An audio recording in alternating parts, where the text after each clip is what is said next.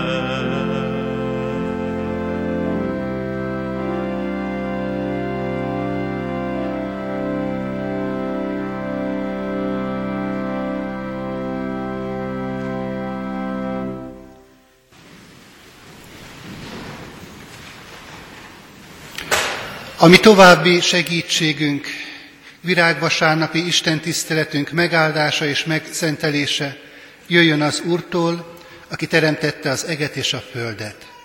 Amen. Imádkozzunk. Urunk Istenünk, mindenható mennyei atyánk az Úr Jézus Krisztusban. Te előtted állunk mai ünnepnapon, és Te előtted szeretnénk hódolni mert Te vagy ennek a világnak, mindenségnek alkotója, teremtője, fenntartója és ura. Urunk, bocsáss meg nekünk azt, amikor a mi életünk során olykor-olykor erről elfeledkeztünk, és a magunk uraivá lettünk. Ez a mai nap, virágvasárnap ünnepe emlékeztet minket a lényegre. Szükséges nekünk, Te előtted fejet hajtanunk, és Te előtted hódolnunk. Urunk, arra kérünk, hogy a Te lelked által munkáld ezt mindannyiunk szívében, hogy valóban ezt megérthessük, és ilyen módon közeledhessünk Te hozzád. Köszönjük neked, Urunk, a Te felénk való közeledésedet. Köszönjük, Urunk, azt, hogy Te megaláztad magadat egészen, emberré lettél, és vállaltad azt a nehéz, rögös, gyötrelmes, fájdalmas utat, amelyet végigjártál mi érettünk. Kérünk, Urunk, a Te példát számunkra, hadd legyen útmutatássá, hadd tudjuk magunkat Te előtted megalázni, magunk méltatlanságra kegyelemre szorultsága ellenére is reménységgel reált tekintünk. Kérünk, légy közöttünk, igéddel, szent lelkeddel, áldj és szentelj meg minket. Amen. Kedves gyülekezet, kedves testvérek, Isten igéjét olvasom, melynek alapján az ő szent lelkének segítségével üzenetét hirdetni kívánom, a János írása szerinti Szent Evangélium 12. fejezetéből, a 12. verstől a 26. vers végéig. Mivel hosszabb ige szakasz kerül felolvasásra, ezért helyünket elfoglalva nyitott szívvel hallgassuk az igét. Megnevezett bibliai igerészben a virágvasárnapi történet a következőképpen olvasható. Másnap, amikor az ünnepre érkező nagy sokaság meghallotta, hogy Jézus Jeruzsálembe jön, pálmaágokat fogtak, kivonultak a fogadására, és így kiáltottak. Hozsánna, áldotta ki az Úr nevében jön az Izrael királya. Jézus pedig egy szamárcsikóra találva felült rá, ahogyan megvan írva. Ne félj, Sion leánya, íme királyod jön, szamárcsikón ülve. Tanítványai először nem értették mindezt, de miután Jézus megdicsőült, visszaemlékeztek arra, hogy az történt vele, ami meg volt írva róla. A sokaság, amely vele volt, amikor Lázárt kihívta a sírból és feltámasztotta a halálból, most bizonyságot tett mellette. Elébe is azért vonult ki a sokasság, mert hallották, hogy ezt a jelt tette. A farizeusok pedig így szóltak egymáshoz. Látjátok, hogy semmit sem tudtok elérni, íme a világ őt követi. Néhány görög is volt azok között, akik felmentek az ünnepre, hogy imádják az Istent. Ezek oda mentek Fülöphöz, aki a galileai Bécsaidából való volt, és ezzel a kéréssel fordultak hozzá. Uram, Jézus szeretnénk látni. Fülöp elment és szólt Andrásnak, András és Fülöp elment és szólt Jézusnak. Jézus így válaszolt nekik. Eljött az óra, hogy mi megdicsőítessék az ember fia. Bizony, bizony mondom néktek, ha a búza szem nem esik a földbe, és nem hal meg, egy maga marad, de ha meghal, sokszoros termést hoz. Aki szereti az életét, elveszti. Aki pedig gyűlöli az életét a világon, örök életre őrzi meg azt. Ha valaki nekem szolgál, engem kövessen, és ahol én vagyok, ott lesz az én szolgám is, és ha valaki nekem szolgál, azt megbecsüli az Atya. Kedves ünneplő gyülekezet, kedves testvérek, ismerős jelenet van előttünk a virágvasárnapi történetben. Hozsannázó sokasság, Szamárcsikó hátán Jeruzsálembe érkező Jézus. Ismerős képek ezek mindannyiunk előtt, de azt gondolom mégis lehet mindig új és új üzenete ezeknek a jól ismert képeknek. Az első kérdés, amelyre a felolvasott ige alapján válaszolhatunk, így fogalmazódik meg. Hogyan élte meg Jeruzsálem ezt a napot, a virágvasárnapot? Most kedves testvérek, ahhoz, hogy erre a kérdésre pontos és alapos választ adhassunk, szükséges figyelembe vennünk azt, amit János evangélista is hangsúlyoz, hogy mi az előzménye ennek az esemény sornak, amelyről itt az imént hallottunk. És ez az esemény nem más, mint Lázár feltámasztásának az eseménye. Lázár feltámasztása történetében szükséges látnunk mindazokat a följegyzett dolgokat, amelyekről itt most olvastunk. És ennek a csodának kettős következménye volt. Az egyik, hogy a főpapok és a vallási vezetők, látva Jézus hatalmas és egyre növekvő befolyását, eldöntötték, hogy végeznek Jézussal. Tulajdonképpen a halálos ítéletét, ha nem is a szószoros értelmében, de aláírták Jézusnak. A másik következmény, hogy éppen azért ment nagyon-nagyon sok ember Jézussal Jeruzsálembe, mert látták azt, amit Jézus tett. Látták a feltámasztott halottat, Lázárt. és számukra ez elegendő bizonyíték volt arra, hogy valóban ő a messiás. Közeledett husvét ünnepe, amikor sok zarándok érkezett a városba, és mindenki Jézusról beszélt. Akik a közelből, Betániából érkeztek, ugyanúgy, mint akik messze földről, idegen országból jöttek most a nagy ünnep miatt Jeruzsálembe, mindenki tudott erről az eseményről. És mondták egymásnak, hallottad a nagy hírt, feltámasztott egy embert. Nem, nem mond, nem lehet ez igaz, válaszolta egyik vagy másik. És jött a meggyőzés, az érvelés, de igen, egészen bizonyos, hogy igaz, mert én láttam a feltámasztattat. Tehát az egész város Jézusról beszélt.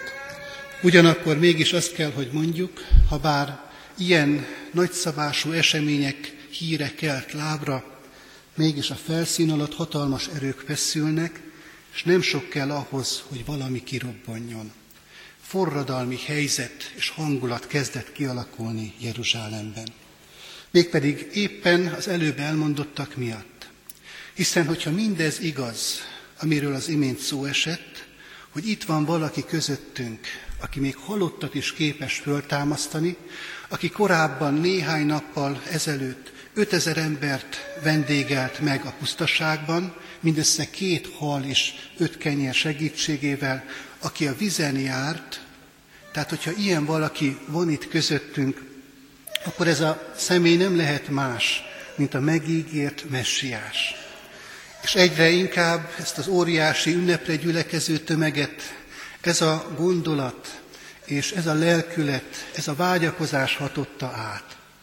Éppen ezért nem kell csodálkoznunk azon, amit történt, és amely följegyzésre is került az imént felolvasott igerészben. Pálma ágakat vagdostak le, és ezt, ezt, ezzel köszöntötték a közelgő názáreti Jézust. A pálma ág Izrael földjén Jézus korában nemzeti jelkép volt.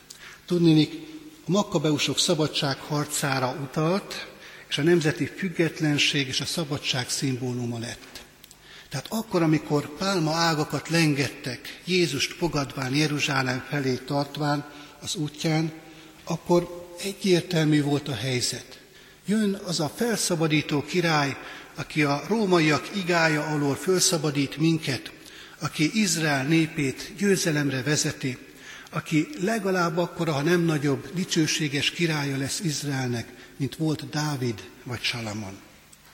A kiáltás is egyértelműen ezt támasztja alá. A 118. Zsoltárból így idéznek az ott lévők. Áldott, aki az Úr nevében jön. És egyértelműen ez messiási Zsoltár. Tehát a messiás köszöntését valósítják meg ezzel a Zsoltár idézéssel. Most hát, kedves testvérek, Jézus népszerűsége csúcsán van. A sok évszázados reménynek a beteljesítője az, aki úgy tűnik, hogy megérkezett Jeruzsálembe, a fővárosba. Nincs olyan gond, amit meg ne oldana, és nincs olyan megaláztatás, amit el ne venne a leigázott nép életéből. János evangélista így csummázza, a sokasság, amely vele volt, amikor Lázárt kihívta a sírból, most bizonyságot tett mellette. Ez a bizonyság pedig nem más volt, hogy ő a messiás. Ki más tehetne ilyet? Sikerét és népszerűségét még az is alátámasztja, hogy néhány görög, akik messzi földről érkeztek, valószínű, hogy prozeliták lehettek, pogány származásúak, de Izrael istenében hittek, ők is keresik Jézust, és oda mennek Jézus tanítványaihoz, és arra kérik őket, Fülöpöt, majd pedig Andrást, hogy vezesse őket a messiás királyhoz. És az zsidók számára, a tanítványok számára is nyilvánvalóan ez a helyzet azt támasztotta alá és bizonyította, hogy ő a messiás. Hiszen megvan írva az Ószövetségben, eljönnek majd a népek, és hódolnak előtte, tehát egy messiási profécia teljesedik így be. Kedves testvérek, ünneplő gyülekezet, Jézus a népszerűsége és az elismertsége csúcsán van, népe által körülvéve, ellenségeit maga mögé utasítva. És az ellenségei mindezt hihetetlen írítséggel nézik végig. Így fogalmazzák meg a maguk helyzetét és gondolatait ebben a történésben. Látjátok, hogy semmit sem tudtok elérni, íme a világ őt követi. A hatalmasok megbénulnak, úgy tűnik senki és semmi nem állhat Jézus útjába. De van egy másik kérdés, amit föl kell tennünk a felolvasott ige alapján. Hogyan élte meg Jézus ezt a napot? Láttuk eddig, hogy a Jeruzsálemben lévő nagy sokasság hogyan élte meg a virágvasárnapot. De Jézus hogyan élte meg ezt a napot? Mindezen események és lelkesedés közepette talán egyedül Jézus az, aki látja a valós helyzetet. Egyedül ő lát át a népszerűség felszínes voltán, egyedül ő látja, hogy valójában a halál, a pusztulás életének feláldozása küszöbén áll. A pálmákkal és a köntösökkel borított út is egy része a Via Dolorosának, a szenvedések útjának. És Jézus ezen az úton halad tovább, befelé, Jeruzsálem szíve felé, a templom tér felé. Jól tudja, hogy mi vár rá, és nem téveszti meg az a látszólagos dicsőség, amely övezi őt ebben a helyzetben. Jól tudja, hogy mi vár rá, mégis befelé halad a városba, és nem fordul sarkon. Jézus nem kiszolgálni akarja az itt lévő sokasságot, hanem szolgálni akar feléjük. Amikor Fülöp és András hozzávezetik a görögöket, Jézus ezzel kezdi, eljött az óra, hogy megdicsőítessék az ember fia.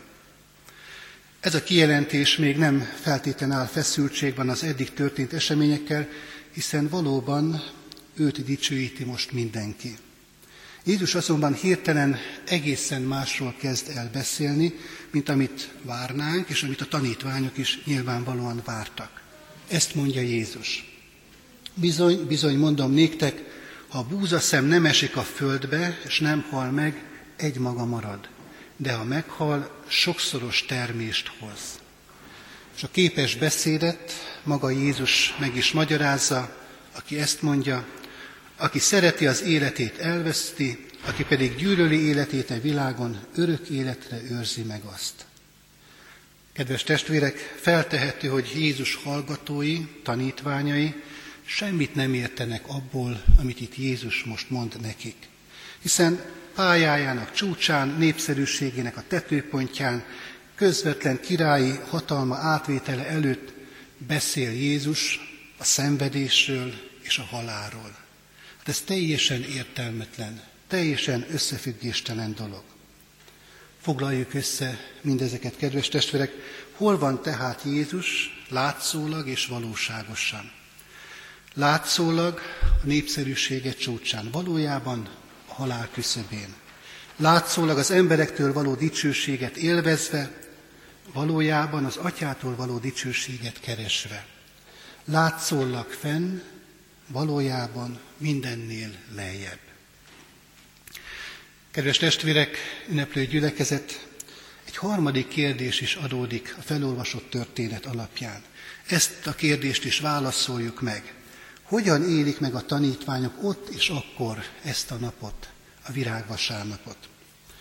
János evangélista, aki, mint Jézus tanítványa, ő maga is jelen volt ebben a helyzetben, így ír önmagukról. Tanítványai először nem értették mindezt, de miután Jézus megdicsült, visszaemlékeztek arra, hogy az történt vele, ami meg volt írva róla. Tehát az első dolog, amire odafigyelhetünk, amiről már az imént szó is esett, hogy a tanítványok nem értik a helyzetet. Nem értik Jézus szavait, a jelenetek közül is, amelyek ott történnek, csak egyiket és másikat, nyilván a pálmaágakkal jelenlévő tömeget értik, azt is, hogy a ruhájukat leterítik a földre Jézus lába elé, De hogy Jézus miért Szamácsikó hátán vonul be Jeruzsálembe, ez már egy kicsit érthetetlen számukra. Hiszen ebben a korban, hogyha egy hadvezér egy, egy győzelemre eh, induló sereget vezet, akkor nem szamácsikon, hanem lovan ülve tette ezt. Az, hogy Jézus ezt szamácsikon teszi, vonul be Jeruzsálembe, nyilvánvalóan annak a jele, hogy egy egész másfajta királyság élén halad. Egészen másképpen király ő, mint a világ uralkodói. A tanítványok nyilvánvalóan Jézus nem, nem Jézus halálára készülnek. Ők ott vannak, ahol Jézus, Jézus látszólag van. Fürdöznek a népszerűségben, élvezik a fontosságukat és a nyilvánvaló pozíciójukat. Mert nyilvánvaló, hogyha Jézus a középpontban áll, ebből a fényből valami azoknak is jut, akik már három éve követik őt. Mi sem bizonyítja jobban ezt a fajta helyzetet, mint az a történet részlet, amelyet hallottunk is a felolvasott igében, hogy messzi földről érkezett görög nyelvű, pogányból lett egyisten hívő emberek, prozeliták oda mennek Fülöphöz, és kérik őt arra, hogy vezesse őket Jézushoz. Fülöp megy tovább Andráshoz, és együtt közösen, mint egy ilyen közvetítő személyek eleget tesznek ennek a kérésnek. Ebből a tanítványok számára egyértelműen az lesz világossá, hogy nekünk nagyon-nagyon fontos szerepünk van. Mi nélkülözhetetlenek vagyunk ebben a helyzetben, ebben az ünnepi helyzetben. Bár János evangélista nem említi az evangéliumában, Mind a három másik evangélium, az úgynevezett szinoptikus evangéliumok följegyzik a virág vasárnap körüli eseményeket, amelyek jól tükrözik, hogy mi is van ebben az időszakban a tanítványok szívében és gondolataiban. Egyre gyakrabban fogalmazódnak meg a tanítványok részéről olyan kérdések, hogy ki a nagyobb, ki milyen pozíciót kap majd akkor, amikor Jézus uralma elérkezik, amikor az Isten országa megvalósul ebben a világban. Ki lesz az, aki majd a jobb keze felől ülhet? Tanítványok közül jó néhányan, egyik másiknak az édesanyja megy oda Jézus, hogy, Jézushoz, hogy ezt a kérdést vitassa és vele megbeszélje. Tehát a tanítványokban abszolút egy ilyen kép volt. A hatalomról, a pozícióról, a tekintéről, az előkelésségről gondolkodtak. Ők a népszerű Jézussal vannak jelen, de a halálba induló Jézust szem elől tévesztik. Magukkal vannak elfoglalva, nem látják a valóságot. Éppen ezért, kedves testvérek, virág vasárnapját akár így is nevezhetnénk a félre, félreértések ünnepe, mert félreértésekről olvasunk itt. De azt is megfigyelhetjük a fölolvasott ige szakaszban, hogy Jézus nem hagyja őket ebben az állapotukban. Így szólítja meg őket.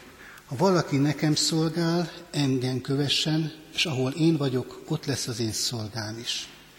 És hogy egészen egyértelmű legyen, hívja őket a földbe esett búzaszem példázatával.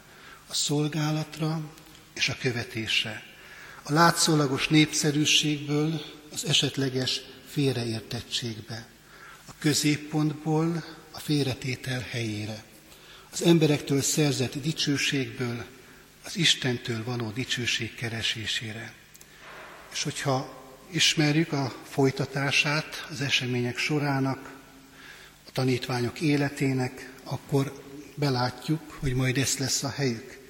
Valóban Jézus Krisztus feltámadás és halála után így követik, és így szolgálják majd őt. Kedves ünneplő gyülekezet, kedves testvérek, végezetül még egy kérdésre, egy fontos kérdésre kell nekünk választ találnunk a felolvasott ige alapján. Hogyan lehetünk mi Jézus virágvasárnapi tanítványai? Nos hát egészen röviden, tömören összefoglalva a lényeget, így válaszolhatunk, úgy, hogyha követjük őt. Mégpedig követjük őt azon az úton, amelyen ő járt. Vagyis követjük őt a befelé vezető úton. Jézus amikor ott Jeruzsálemhez megérkezett, sok gondolat és érzés töltött el a szívét, a lelkét. De mégsem fordult vissza, hanem ment befelé a város központjába. Sokan vannak, akik kifelé vezető úton szeretnék őt követni, kifelé a bajokból, a problémák szövevényéből. Jézus nem ilyen követésre hív minket. Akik Jézust követik, azok sokszor az egyre nehezebb helyzetekbe is belekerülnek, befelé, afelé haladnak. A követés azt jelenti, valóban kifelé, kifelé vezető utak előbb befelé vezetnek. Mert nyilvánvalóan mindannyian arra vágyunk, hogy jobb legyen az életünk. Hiszen Jézus követésének is való ez az ígérete, hogy valami olyan dolgot nyerhetünk el, amit csak ő képes megadni. De sokszor ehhez először befelé kell haladni, hogy kifelé menekülésünk legyen. Mondok egy történetet, egy valóságosan megtörtént esetet, amely itt Magyarországon történt jó néhány évvel, évtizeddel ezelőtt. Egy brigádról szól ez a történet. Három tapasztalt öreg és két fiatal bányász dolgozott lent a tárnában, és egyszer csak arra lettek figyelmesek, hogy a bejárat felől egy halk morajlás, de egyre félelmetesebb morajlás hallható, elkezd minden rezegni, remegni, elkezdenek az oszlopok közül hullani a kődarabok, és egyre nagyobb lett félelem, a rettegés a szívükben, míg egyszer csak valaki felkiáltott, omlás. És ebben a helyzetben a csapat két része szakadt. A tapasztalatlanok, a fiatalok egyből elindultak a kiárat irányába. Az idősebbek próbálták őket megállítani. Utánuk kiabáltak, hogy álljatok meg, mert ők jól tudták, hogy nem ez a menekülés iránya, hanem elkezdtek befelé futni a hegy gyomra felé, mert tudták, hogy ott van egy megerősített tárna rész, egy oldalág, amit pontosan erről el, miatt és ebből a célból alakítottak ki, hogy amikor ilyen helyzet van, akkor oda be lehessen menekülni. Fiatalok nem hallgattak az idősek, a tapasztaltak szavára, kiáltozására, és a bejáratot eltorlaszoló omladék maga alá temette mindkettejüket. A három idősebb elérte ezt az oldalsó ágát a vájatnak, és megmenekültek. 48 óra elteltével kiásták őket. Kedves testvérek, ez a történet is talán jól mutatja és példázza azt, hogy miről is van itt szó.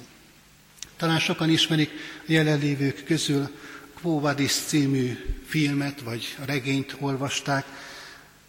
Ez a történet Rómából menekülő Péterről szól, aki menekül tulajdonképpen a halál elől, és Jézussal találkozik a menekülés útján, és megkérdezi tőle, Quo vadis domine? Hová mégy, Uram? És a válasz Jézus részéről, megyek vissza Rómába, helyetted meghalni.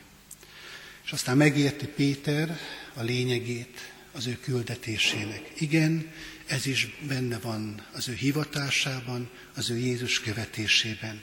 És visszamegy Rómába, hogy ott megfeszítsék. Krisztus nem kifelé, hanem befelé halad az útján, egészen a keresztig, melyen majd meghal. De folytatódik majd tovább az ő útja, nem ér ott véget. Lesz majd Emmausui út, lesz majd Damaszkuszi út, és lesz majd missziói út sorozata, amelynek alapján és után az egész világ keresztjényé lesz. Kedves gyülekezet, kedves testvérek, hová tartunk? Kifelé vagy befelé? Jézus követéséből kifelé tartunk, vagy befelé tartunk? A Bibliából kifelé, vagy a Biblia felé tart a mi életünk? Egy közösségből kifelé tartunk-e, vagy egy közösségbe egyre inkább betagolódik az életünk? És egyáltalán az életből kifelé, a halál felé tántorodva, vagy a nagy életbe befelé, Jézus felé közeledve tart a mi életünk. Így is mondhatnánk, zsugorodik, vagy növekedik a hitünk. Sekélyesedik, vagy mélyül az életünk. Hol vagyunk hát most? Követjük-e Jézust? Közel vagyunk-e hozzá, vagy elszakadtunk tőle? Szánkkal talán kiáltjuk Hozsanna magasságban, de szívünk meghidegült, nem keresi, nem keresi már az Urat. Szolgáljuk-e őt? Amint láttuk, a követés szolgálattal jár, hiszen ez Jézus útja. A nagy hét, a szenvedés hete küszöbén állunk. Jézus arra hív, hogy szolgáljuk és kövessük őt, és ott legyünk, ahol ő van. Szálljuk magunkat oda arra, hogy követjük Jézust. Ha tudatosan megállunk egy-egy órára az elkövetkezendő héten, hogy Isten előtt a magunk életét, dolgait rendbe tegyük, akkor Jézust követjük. Ha időt szakítunk az imádságra, az igére, akkor ővele kerülünk szoros kapcsolatba. Ha megkérdezzük, hogy milyen szolgálatra hívsz, hol mész, merre jársz előttem, akkor leszünk az ő követőjévé. Ha kell, kész vagyok áldozatot vállalni, ha kell, akkor időt szánok a másikra, hogyha kell, önmagamat adom egészen, és nem a magam hasznát nézem, hanem a másik érdekét. Ezt jelenti virágvasárnapi tanítványnak lenni. Adja Isten, hogy valóban ez legyen jelen a mi életünkben, és ez jellemezze mindannyiunk életét. Amen. Jöhetek és ezért imádkozzunk. Urunk Istenünk, köszönjük neked a Te igédből nyert üzenetet, köszönjük Urunk az útmutatást, az eligazítást, a helyreigazítást, ugyanakkor a bátorítást és a biztatást is. Hiszen téged követni azt jelenti, hogy veled együtt minket is megbecsül az Atya. Urunk, hadd lássuk ezt a célját a Te követésednek. Hadd vegyük észre, Urunk, azt a dicsőséges utat, amelyet nehéz ugyan végigjárni, de mégis végigjárható a Te jelenlétedben és a Te segítségeddel. Urunk, kérünk, így áld meg mindannyiunk életét. De különösképpen is kérünk, Urunk, azokért, akik terhet hordoznak, akiknek sok-sok kérdése van az élettel kapcsolatosan. Hadd lássák, Urunk, meg, és hadd érthessék meg azt, hogy sokszor befelé kell, a szenvedések felé kell ahhoz haladni, hogy a Te utadon járjon valaki. Urunk, hadd lássuk a Te utadnak értelmét, és annak értelmes célját. És hadd lássuk annak dicsőségét is, mert ez a dicsőség sokkal több és nagyobb annál, mint amit a világ adhat nekünk. Amen. Együtt közösen az úttól tanult imádságot is mondjuk el. Mi, atyánk, aki a mennyekben vagy, szenteltessék meg a te neved, jöjjön el a te országod, legyen meg a te akaratod, amint a mennyben, úgy a földön is. Mindennapi kenyerünket add meg nekünk ma, és bocsáss meg védkeinket, miképpen mi is megbocsátunk az ellenünk védkezőknek. És ne vigy minket kísértésbe, de szabadíts meg a gonosztól, mert Tiéd az ország, hatalom és a dicsőség mind örökké. Amen. Vegyük Isten áldását. Az Istennek békessége, amely minden értelmet felülhalad, őrizze meg szíveteket, gondolataitokat az Úr Jézus Krisztusban. Amen.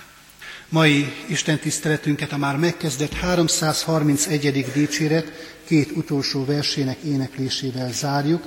A 331. dicséret negyedik és ötödik verseit énekeljük. A negyedik vers így kezdődik.